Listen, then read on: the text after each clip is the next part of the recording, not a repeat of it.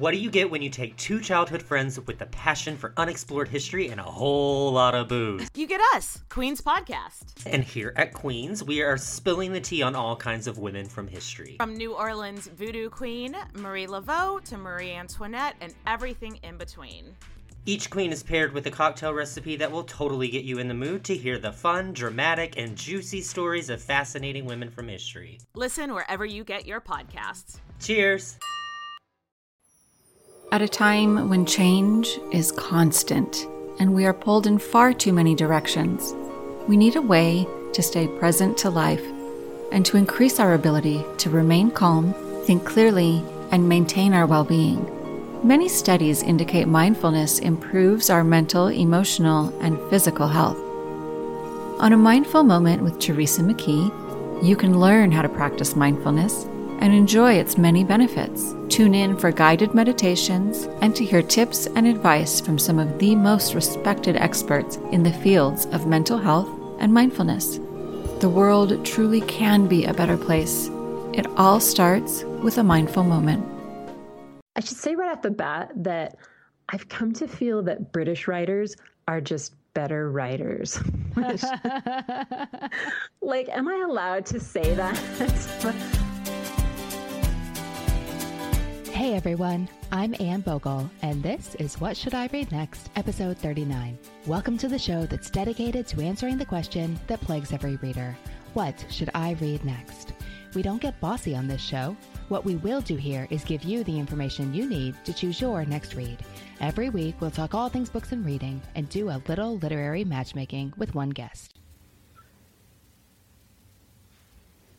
Today, I'm happy to welcome Melody Warnick to the show. She's a Blacksburg based author and a Twitter friend of mine, but what really got my attention about Melody's reading life is that she's been documenting her books in an Excel spreadsheet since 2004. If you're anything like me, that makes you really jealous. But if you find that intimidating, don't worry. Melody's not at all analytical about choosing what to read next, and I can't wait for you to hear how she approaches a big stack of library books. This episode is really fun. Let's get to it. Melody, welcome to the show. Thanks so much for having me, Anne. Melody, I only know you from the interwebs, mostly Twitter, so it's great to talk to you in person. It is great. Thanks so much. So, Melody, can you tell us your like two minute life history? Yeah, absolutely. Include so, the book, please. I want to hear more about the book. okay. Um, so, the reason I know you is because I recently wrote a book. It was published by Viking in June, and it's called This Is Where You Belong The Art and Science of Loving the Place You Live so it's kind of inspired a little bit by my life, which involved a lot of moving in the past um, 12 or 15 years or so. Um, we live in Blacksburg, Virginia now, but we moved here from Austin. And before that, we were in Iowa and Utah and Maryland. Um, and when we moved here, I needed to figure out a way to love it. So that's what the book is about is how to connect with the community you live in and feel happy there. Um, but other than that, I'm married. My husband works at Virginia Tech, and we have two girls who are um, one's in high school and one's in fourth grade. So it's fun. So I may have confessed to having a weird urban planning fixation in my, yes in my reading. Do you uh, yeah. connect with that in the book? And I just want you to know what I'm really fishing for are book recommendations to fuel my weird obsession. Yeah, and you know the book was it's pretty heavy on research. I like to think that it's really readable and accessible for people. You know, I give a lot of really practical advice about things that you can do if you're new in town or even if you've lived there a while to make yourself feel better there. Um, but I definitely talk a lot about um, books. You know, some of uh, my favorites, and I'm not sure which of these you've read, are Walkable City by oh my gosh. Jeff Speck. I love Walkable City so much. I it's, want everyone to read Walkable City so I can talk to them about how much I love Walkable City. I know, and it's so funny because you would never think that a book about you know, walking and why it matters would be interesting at all. But he's just a great writer and he makes it fascinating and he makes you really rethink, you know, what what your city is like and how you interact with it. So I love that. Um, another one that I really liked is called The Vanishing Neighbor by Marc Dunkelman. He talks about um, how, you know, in the past we used to interact with our neighbors a lot more and now we don't, and why that's changed, and you know, loose ties and things like that but it was really big as I wrote the book, um, you know, thinking about what, how do neighbors matter to us in our towns and what we can do to meet more of them, which is something that I did here in Blacksburg. Interesting. I do not know that title. It's, yeah, it's great. I highly recommend it. Do you know your neighbors in Blacksburg? I, well, so it's sort of a complicated answer. I did know my neighbors. Um, in fact, one of the things I did for the book, like I did all these little, I called them love where you live experiments where I was kind of challenging myself to, you know, get into my community more. And so one of the experiments was taking banana bread to the neighbors, which turned out to be this super happy experience. Like everyone loved it and it was fun and we finally like met people and knew their names and stuff. And then a bunch of my neighbors moved this summer and I've been so ironically busy promoting the book about, you know, meeting your neighbors mm-hmm. that I haven't met the new neighbors. So it's totally something I need to do really soon. Okay, gotcha. Are you in book club in Blacksburg?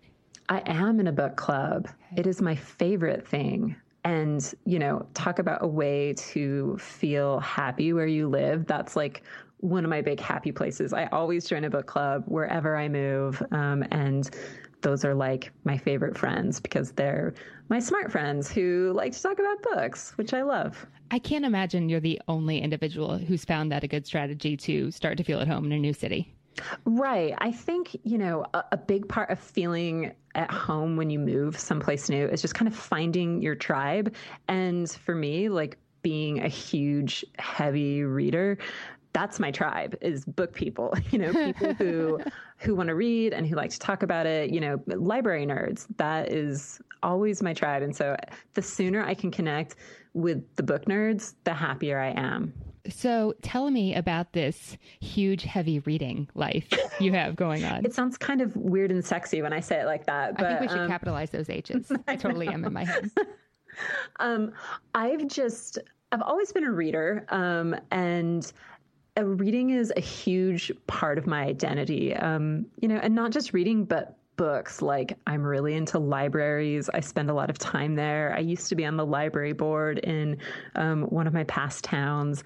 So I read probably between 50 and 60 books a year, but I'm you know kind of organized about it like i i have documents you know where word files where i write you know a little something about every book i read so i've been doing that since 2004 so i can you know look back and see everything that i've read and it's just um, an important way for me to define myself to other people, I think, um, and to myself. You know, I'm a reader, it's who I am. When you're not in the midst of a giant book launch, and I know a lot of non authors don't understand how horribly, wonderfully horribly time consuming that can be. What does what does your ideal reading life look like? I don't mean you're like involving a beach of Jamaica fantasies, but a pretty good version of normal non book launch life. What do the rhythms of your reading life look like? I read about 50 50 fiction and nonfiction. Mm-hmm. And I'm really kind of whimsical in how I choose what to read next. I keep track of things that I want to read on a huge Amazon wish list, which now has like 650 items. Um, and it's very much like, what do I want to read right now? So when things are going really well in my reading life and I'm not super busy, I usually have about three books going at a time. Um, so I have a physical book often from the library that I'm reading. I listen to audiobooks when I walk and I have a Kindle. And so often I have a Kindle book going too, just because it's easy to drag around places, um, you know, when I'm traveling or things like that. In my ideal world, I'd spend a couple hours a day reading that rarely happens, but I'm kind of one of those people who just squeeze reading into all the cracks. Like, you know, I read when I'm doing my hair in the morning and I read when, mm-hmm. you know, making dinner or folding laundry. Like, there's always just kind of like a book there. So, so you make it happen. I do make it happen. And I totally go through like points in my life where it's not happening for whatever reason, you know, either because I'm really busy or more often, because I'm really stressed and my mind is sort of elsewhere. I found that when I'm moving, I like my reading falls off a cliff just because there's so much going on emotionally and mentally that I can't focus on it. Like, so it just doesn't happen. You know, when I look back at my reading, there can sometimes be whole months where like I don't read anything but magazines and cereal boxes and stuff like that. Do the magazines but, go in the book log? I'm thinking not. Seriously, 2004 just blows my mind. I love it. It's one of my favorite things because I have the worst memory in the world. And so you know, when people ask for book recommendations, or if I just want to be like, did I read that? Like, I can go back and I just search for it on my computer and there it is. Hooray. I just kind of make it happen most of the time, which is which is good. Now, did you consult this reading log before you pulled out your favorites? I totally did. Okay. Um, not only because, like I just mentioned, I have a terrible memory, and I have I had this like total fear that when I was doing book publicity, that people would be like, "What are your favorite authors?" And I'd be like, "Uh, I have no idea." That hasn't happened yet, and now that I've said it, it will, I'm sure. But I wanted to I wanted to pick books you know, asking for your three favorite books was so mind boggling and huge that I'm like, okay, I'm going to make this easier for myself. I'm just going to pick books that I've read in the past couple years that mm-hmm. were like, you know, and not even like my world's favorite, but just books that I really liked and that maybe, you know, like represent something about my reading preferences. Favorite books driven by data and not just memories. exactly. I'm sure a lot of people do that. I'm totally anal, I guess. Uh, well, I'm glad you're putting that tendency to good use. Right. Okay. Melody, what what did your spreadsheet say your first favorite book should be? Are these in order? They are no, they are in okay. no particular okay. order. Yeah, like so the really embarrassing thing is when I do this spreadsheet, like at the end of the year I'll go back and put an asterisk next to like the best the re- the best reads of the year. So these were books that were asterisked in the last couple of years. Wait, why is that embarrassing? That's awesome. Um, I, guess it just like I don't even think of myself as that organized, but with with my reading life, I I am pretty organized. Like I'm not one of those you know, self trackers or yeah, I don't have a Fitbit or anything, but just in this one area, I, I do track it and kind of it's like my favorite thing. The first book is Elizabeth is Missing by a British author named Emma Healey. Mm-hmm. It's her first novel. So this is a novel that is about an elderly woman named Maud who is sinking into Alzheimer's. And she uh, starts to think that her friend, you know, someone her age named Elizabeth is missing, hence the title. And she's trying to solve the mystery, but her her brain won't really allow her to. Like she'll, you know, tell herself, I'm going to walk down to Elizabeth's house and I'm going to see if she's there. And um, we we're seeing this from Maud's point of view, but we quickly realize things like, you know, Maud is forgetting where she's going. As this is going on and she's trying to solve the mystery of Elizabeth, she starts having these flashbacks to the disappearance of her sister Suki when she was a teenager, um, you know, after World War II in England. And the two mysteries become conflated in her mind. And so, as she's solving one, she's kind of solving the other. So, it's a really ingeniously crafted plot. It's really beautifully written. And I love the mystery aspects of it. I'm a big reader of especially British mysteries. I love P.D. James and Ruth Rendell. So I love that this kind of um, you know takes you along on this adventure where you're hoping that Maud sort of beats her disease and figures out what's happening um, in real life as we do it too. And I I'm a huge fan of authentic dialogue. Nothing turns me off of a book faster than dialogue that feels stilted or forced in some way. And the dialogue in Elizabeth is Missing just is, it feels really real. The characters all feel really real.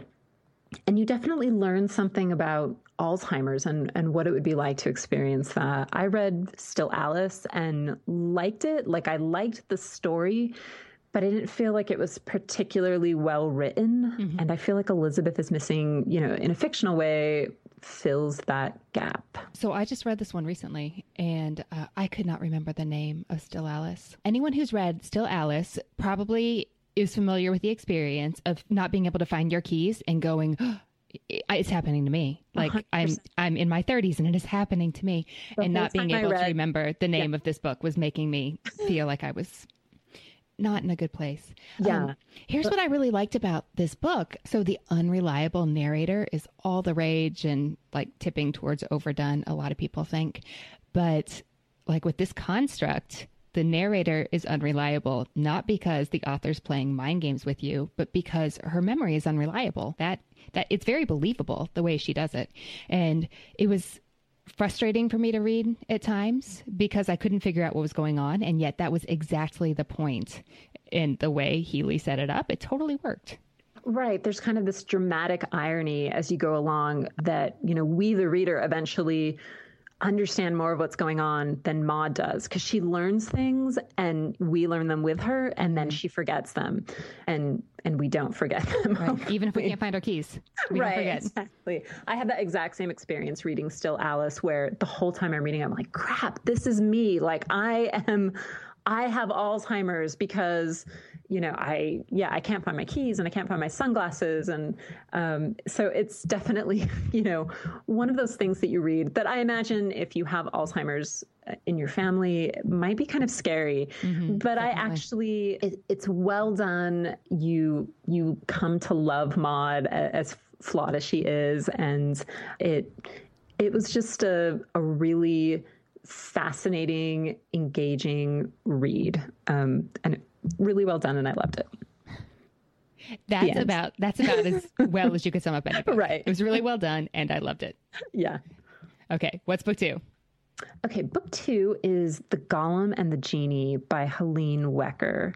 And I picked it because it's kind of an unusual book for me. And I'm realizing that what I think is unusual is probably more usual than I want to admit. And let me let me explain that a little bit. So, um, this is a sprawling novel set around the turn of the 20th century in New York City, and it's about a woman who is a golem, meaning that she is a creature of clay that has been created by this wicked Jewish scholar and um, she happens to meet up with a genie who has been released from a thousand years of captivity in an oil flask. So you have these two magical creatures who are living and working and functioning in a real city.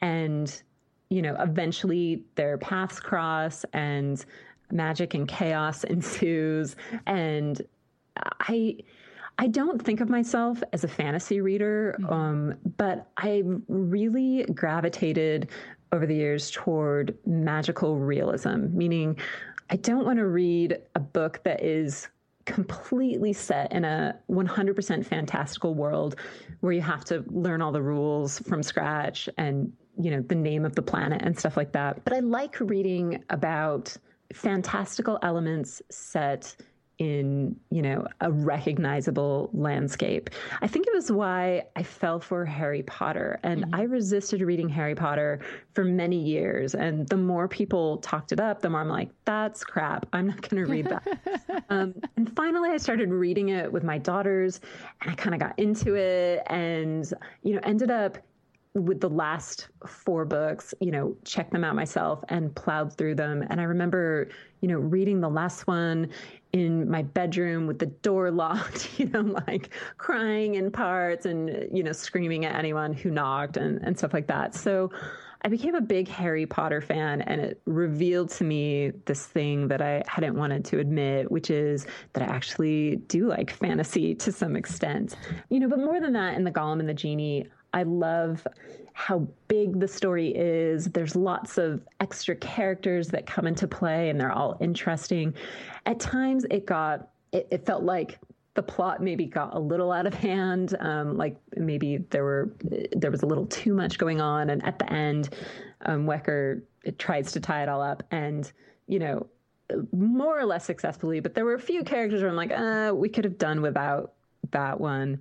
But I actually started reading this when I was finishing my book. You know, I was racing to meet this deadline and I just picked it up and I was like, oh, that was a huge mistake because I couldn't put it down and it became this big time suck. But it was, you know, it's a really nice, nicely written, um, plot generated, you know, plot driven book that was, it was a fun read. Is plot driven your modus operandi, or it just happens to be that way this time?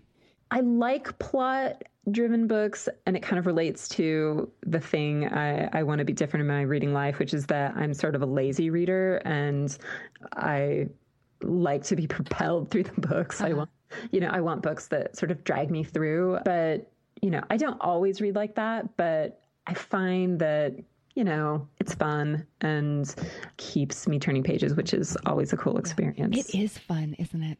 It is. You know, like when you read that book that literally makes you stay up late, like, I like that. I hear you on that. Okay, what's book three?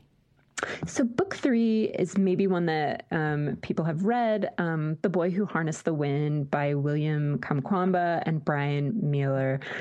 Um, I loved it because it's a well told story of this boy, William, who's growing up in Malawi in incredibly impoverished circumstances. The country suffers a drought, and you see these um, stories of their crops dying and um, the people literally starving to death. And William is completely self taught. He goes and checks out a book from the library about electricity, and he ends up wiring up a windmill that the townspeople come and use to charge their cell phones. I like it because I like to be inspired um, by people. I like reading books about people who are doing, you know, amazing things, kind of like Tracy Kidder's Mountain Mountains mm-hmm. Beyond Mountains about mm-hmm. Paul Farmer. Um, you know, I like those stories where you know I I finish reading them and I want to be a better person, and I like stories that are transporting. You know, I think of. Um, that Anne Tyler quote, I read so I can live more than one life in more than one place. Mm-hmm you know, the chances of me ever getting to Malawi are pretty slim, but I, you know, when you read a book like this, it makes you understand what the culture is like there, and that's fascinating. So this is a nonfiction book, but as you say that, are you imagining the the idea of books transporting you applying to your fiction as well? Yeah, absolutely. Definitely. And, you know, I think fiction, maybe even more than nonfiction, has that ability to um, put you in someone else's life and experiences. But I think good nonfiction and fiction both have that ability. And I, you know, I'm not a super escapist reader necessarily. You know, I like to read about real things and I'll read about dark things, but I I like stories that teach me and transport me. Okay. So, Melody, I don't know if you remember this or not, but back in February when you first applied to be on the show, and I wish, I mean, if this were a daily show or a twice daily show, we could have everybody on and we could have them on quickly, but unfortunately, that's just not in the stars. But you listed your favorites way back in February. And they were completely different, they were I'm completely sure. different. Do you remember what they were? no, I have no idea. You sound like a totally different reader on paper with your other three favorites. Okay. Tell okay. me what. if you consulted your spreadsheet, would you be able to tell? No, I mean, because it really is. I'm kind of um, in some ways like a not very discriminating reader. like I read really pretty broadly in fiction and nonfiction, and I like most of the books I read. You know, like uh-huh. I. If I come across a book that I don't like, chances are good that I'll just put it down mm-hmm. and not even finish it. But, you know, there are I have such a long list of favorite books. It's really hard to choose. Oh, I would so, be so disappointed for you if there were only six asterisks right, yeah. Spreadsheet. There's tons of asterisks, but now I'm really curious what the books were. Okay. They were The Light Between Oceans. Okay, yeah, I do love that. Okay, good. I'm glad you didn't change your mind since February. Life After Life by Kate Atkinson. I adore that. And Big Magic by Elizabeth Gilbert. Oh, I love all of those.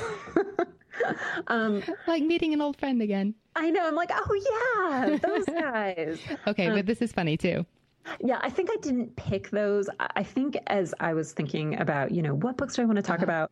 I wanted to pick books that maybe fewer people had read or heard of just to you know like spread the love for a book like elizabeth is missing that you know wasn't like an enormous bestseller or yeah, anything yeah people want to find new titles right and i feel like the other books that you just mentioned were mm-hmm. you know they were a little bigger more people have heard of them but they've um, all all been mentioned on the show Right. Mm-hmm. Kate Atkinson, I would read anything that she's written. I think I've read almost everything she has written. Um, well, her, British Mysteries. That's right, she got her start. British start. Mysteries. There you go. Her sentences are exquisite. Whenever I read a book, I just think, ah, if I could write a single sentence as good as one of hers, I would die happy. The Light Between Oceans, I recommend that to everyone. And one of the reasons I really like it is because I sobbed at the end. Um, and I'm not a huge crier. So if a book can make me cry, like it's usually it's well earned. Um, and that was a book that was so complex um, that it it really was a challenge, a challenging situation where you can identify with everyone involved and there was not a great solution. And yeah, it, you know, I felt it emotionally. And Big Magic was just an inspiring book for a writer. And and I love Elizabeth Gilbert too. One of the ones that I thought about recommending was The Last American Man, which I think is probably one of her least known books. Um, and I've never heard of that book. That's Elizabeth Gilbert. Yeah, Elizabeth Gilbert. Okay. It's a nonfiction book about a guy who is a true outdoorsman, um, you know, walks a- across the country and camps out and is living this very minimalist life. And it's a narrative of his life. You know, it, Elizabeth Gilbert isn't much of a character in it at all. And it's just a really interesting book. That sounds really interesting. So I feel like I squeezed in like double the favorites. Well done. Well played. okay. I did think it was really funny, though, that your hate was consistent. As for your reasons for it. I, I mean, maybe you changed your mind since then. Melody, what's the book you hate? Okay, the book I hate is The Sweetness at the Bottom of the Pie by Alan Bradley. I love that you hate this book because so many people love it, the whole so series. So many people love it. And that's why I read it because it had just been so highly recommended by so many people. And normally I do like mysteries. I thought this is going to be great. I think the thing that I didn't like about it is it felt inauthentic. you know, I, I like books that show me a believable version of life. And the character of Flavia just felt so precocious and kind of irritating. Um, you know, the things that she said, I'm like, no kid says that. it's um, like the adults, the adult's conception of a charming child. Right. and it's just, um, you know, it just felt untrue. And the other thing that I didn't like about it is I felt like there were these scenes that were meant to show Flavia as just like, you know, funny and delightful, but they didn't move the plot forward, which feels really important to me in a mystery. You know, that everything is, you know, pointing towards the mystery and solving the mystery. And that wasn't always happening with the sweetness at the bottom of the pie. So mm-hmm. kind of drove me nuts a little. That's fair. Yeah. Melody, what are you reading now? So I just finished Walter Lord's A Night to Remember, which is a book written in 1955 about the Titanic disaster. This is one of my other you know, readerly weirdnesses that I'm super into disaster books and uh-huh. survival stories, uh-huh. you know, like Into Thin Air about Everest and Endurance about Shackleton yeah. in the Antarctic. And so this was right in there. And it was actually um, really great. You know, I, I think really well researched and I I genuinely learned things about the Titanic and saw it in a different way than I ever had before. So it was it was great. Very cool. Okay, so you already hinted at what you want more of in your reading life. Right. You know, I'm like I said, I'm a pretty capricious reader where I sort of just pick the book that I want to read right now at, you know, at this very second. Um, uh, but I tend to gravitate toward short books mm-hmm. because I have a short attention span, and I also tend to gravitate toward, um, you know, like recent books, recent bestsellers, uh, because I, you know, they're I've seen something recommended in a magazine or from a friend, and I like to be able to talk about them with people, mm-hmm. which is fine. But I guess I'd like to challenge myself a little more with my reading. You know, not just always read the plot driven mysteries and stuff, but read a, a, bit more outside what I normally do. Although, you know, what I normally do is is pretty weird and broad. So I read Middlemarch this year for the first time, um, and I loved it. Um, but it was one of those things where I'm like, dang, this is long. so I have to. it, it is long. When you it, say usually read shorts, I mean, Middlemarch is 800 something pages. What what page range are you thinking? Normally, like uh, you know, if I go to the library and I'm looking at a shelf, I will seriously be like, this book looks thin. Um, and you know, between 250 to 350 pages. When I get like more towards 500 pages, I tend to like think really hard about it. Like, do I want to read this book? So Middlemarch was something that, you know, had to be talked up a lot by other readers I trusted mm-hmm. before finally was willing to make the investment. Because I guess that's what it is. You know, it's an investment of your time and mental energy and um, unless I am assured that it will be a good reading experience, I'm just kind of lazy about it. And I think it actually goes back to the list because, you know, like you do this reading challenge and you want to read a certain number of books. And if you read a long one, it's going to slow down your progress. Oh, so, yeah. Middlemarch is three page turners. Right, yeah. exactly. So, you know, you feel like it should count for extra. It's like it's like a grade grubbing mentality, you know, like I'm gonna read the most books. Yeah. Which is ridiculous to have when you're a reader. Well, unless you're a third grader, but Right. Yeah. and yet still, I mean, I I hear you on that. So I said that kind of snarkily, but I do the same thing. If I yeah. know there's going to be payoff I'm willing to do it. But you just, I mean, you can't know. You can right. hope, especially with a book like Middlemarch, you know, that's been around for, that has probably like a million ratings on Goodreads. Right, right. A while. Um, as long as you're not one of those people who say, I never give more than three stars to a book that's more than 30 years old. As long as that's not you, you oh can. my gosh. Be, that's a real thing. Do people say that? People do. Oh my gosh, no. That's ridiculous. I'm glad that you're scandalized. Yeah, I am. I'm very scandalized. But That's... with with newer stuff, you know, you just with most stuff, you just have to read it and see. And it is a gamble. It is a gamble. Um, and you know, like I've heard enough about the goldfinch that even though it's like a billion pages, I just bought a copy and I'm like, I'm I'm gonna do this because I've just heard how great it is, and and you know, I think there will be a payoff. Is that one of the books you picked for me? I could say so now. Oh, you guessed it. I only have yes, to come up with two. um, no, I was just thinking that I think, especially since it won the Pulitzer, there's a little bit of backlash there too. So people do hate the goldfinch. I'm waiting for somebody to say it on the podcast. I'm sure it's going to happen. Just because I think people expect more out of a book that they've devoted that much of their life to. That's true. Yeah. But still, there's plenty to there's plenty worth reading in the Goldfinch, in my yeah. opinion. Lots to talk about. And now that so many people have read it, you will be able to talk about it with somebody, That's which it true. sounds like that matters to you. But it does make it seem more worth it to read really long classic novels because even if you hate it, you can at least say, "Well, I read Middlemarch." you you can ride on that for a little while. You totally can. Oh, check that box. Yeah. All right. Well, I have ideas for you that are not the Goldfinch Okay. Right after the break. Okay, Melody, welcome back. Let's talk about your books. Okay. We could factor in all six. That would be fun. this would be a challenge for you. so you read eclectically. I love that you use the word capriciously. That's the kind of word a reader would use. Um, so you care about great writing, great sentences, but you don't have to have it. You like page turners, but you don't have to have it. You like a good, inspiring story, but you also mentioned you read Dark and you love British. So I feel like I have this idea in my head of where your wheelhouse is, and yet I'm struggling to describe it. It's a big wheelhouse, I think.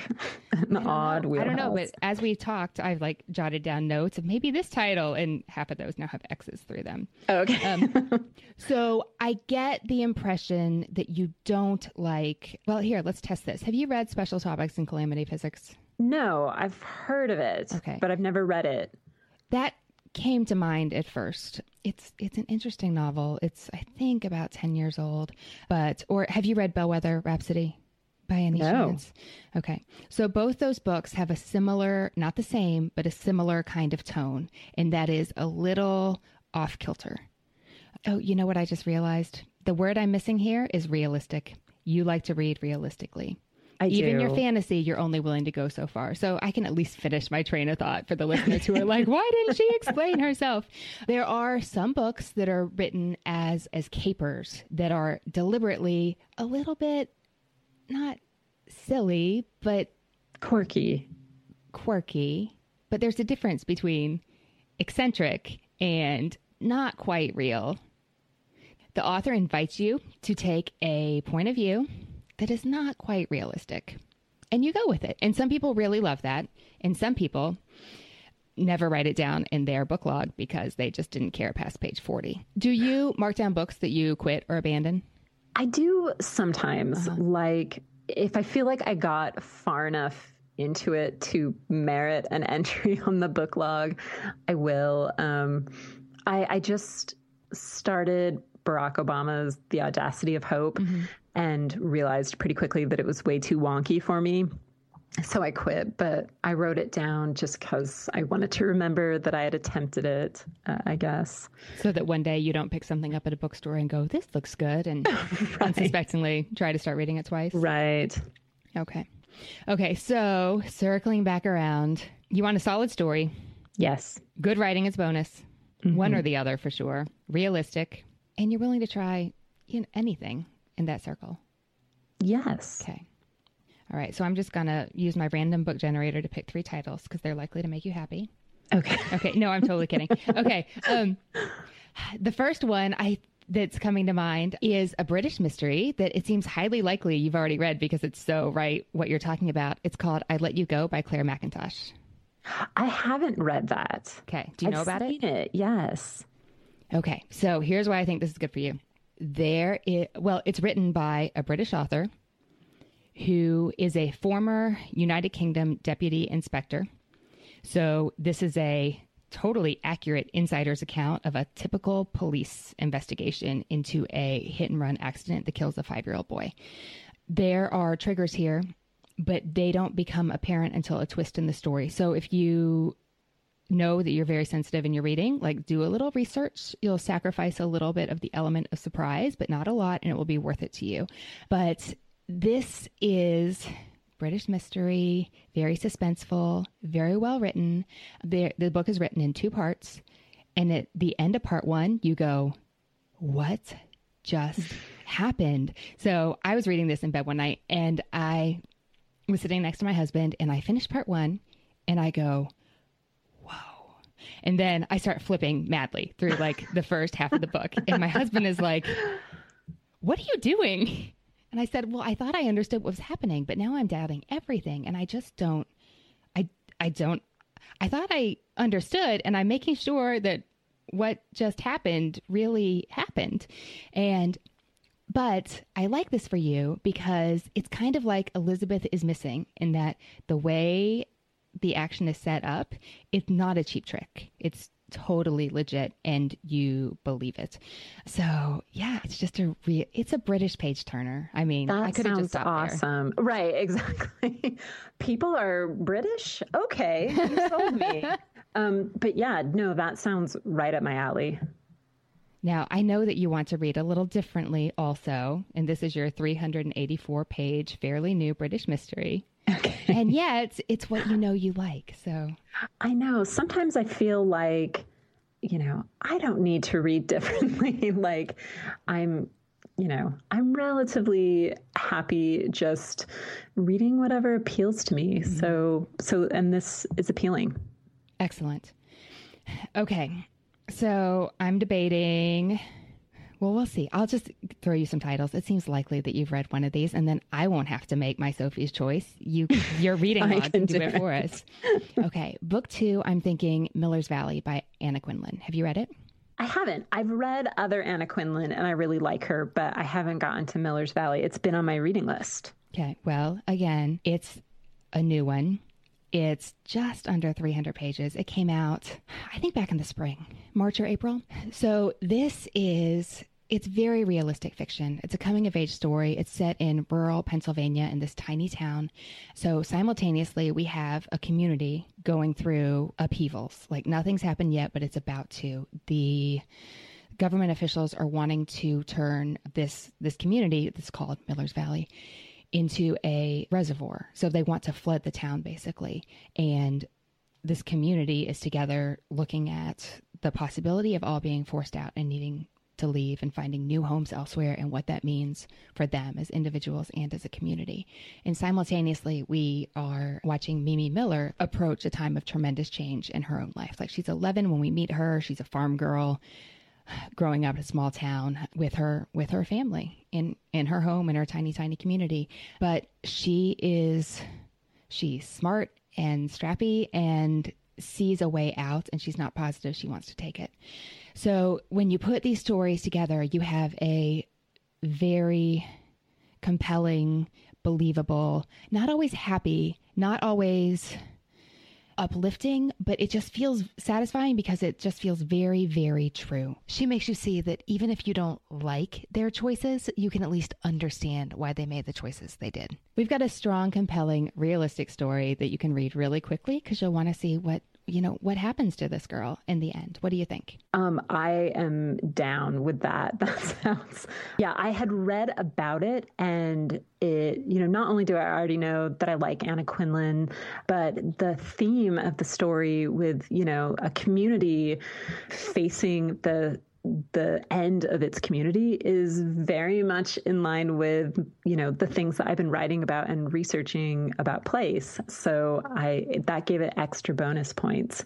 But it sounds it sounds great.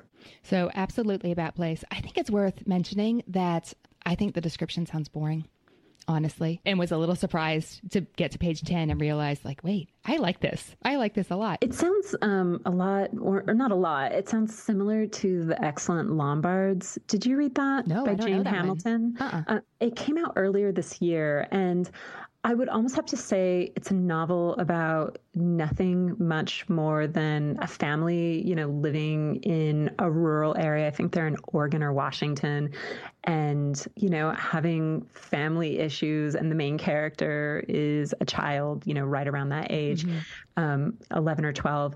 And I loved it just because it was so well written and again so realistic. Um, I'm realizing this is a theme for me, you know, where the the narrative following this child and what she cares about was completely convincing. Mm-hmm. So um, Miller's Valley sounds a little bit like that. So I'm excited about it. I love books like that, the kind that are about ordinary people. And right. they're impossible to describe in any way that sounds interesting, but I love them. Yeah, yeah, yeah even, even, if I can't give you a nice elevator pitch for it. Right.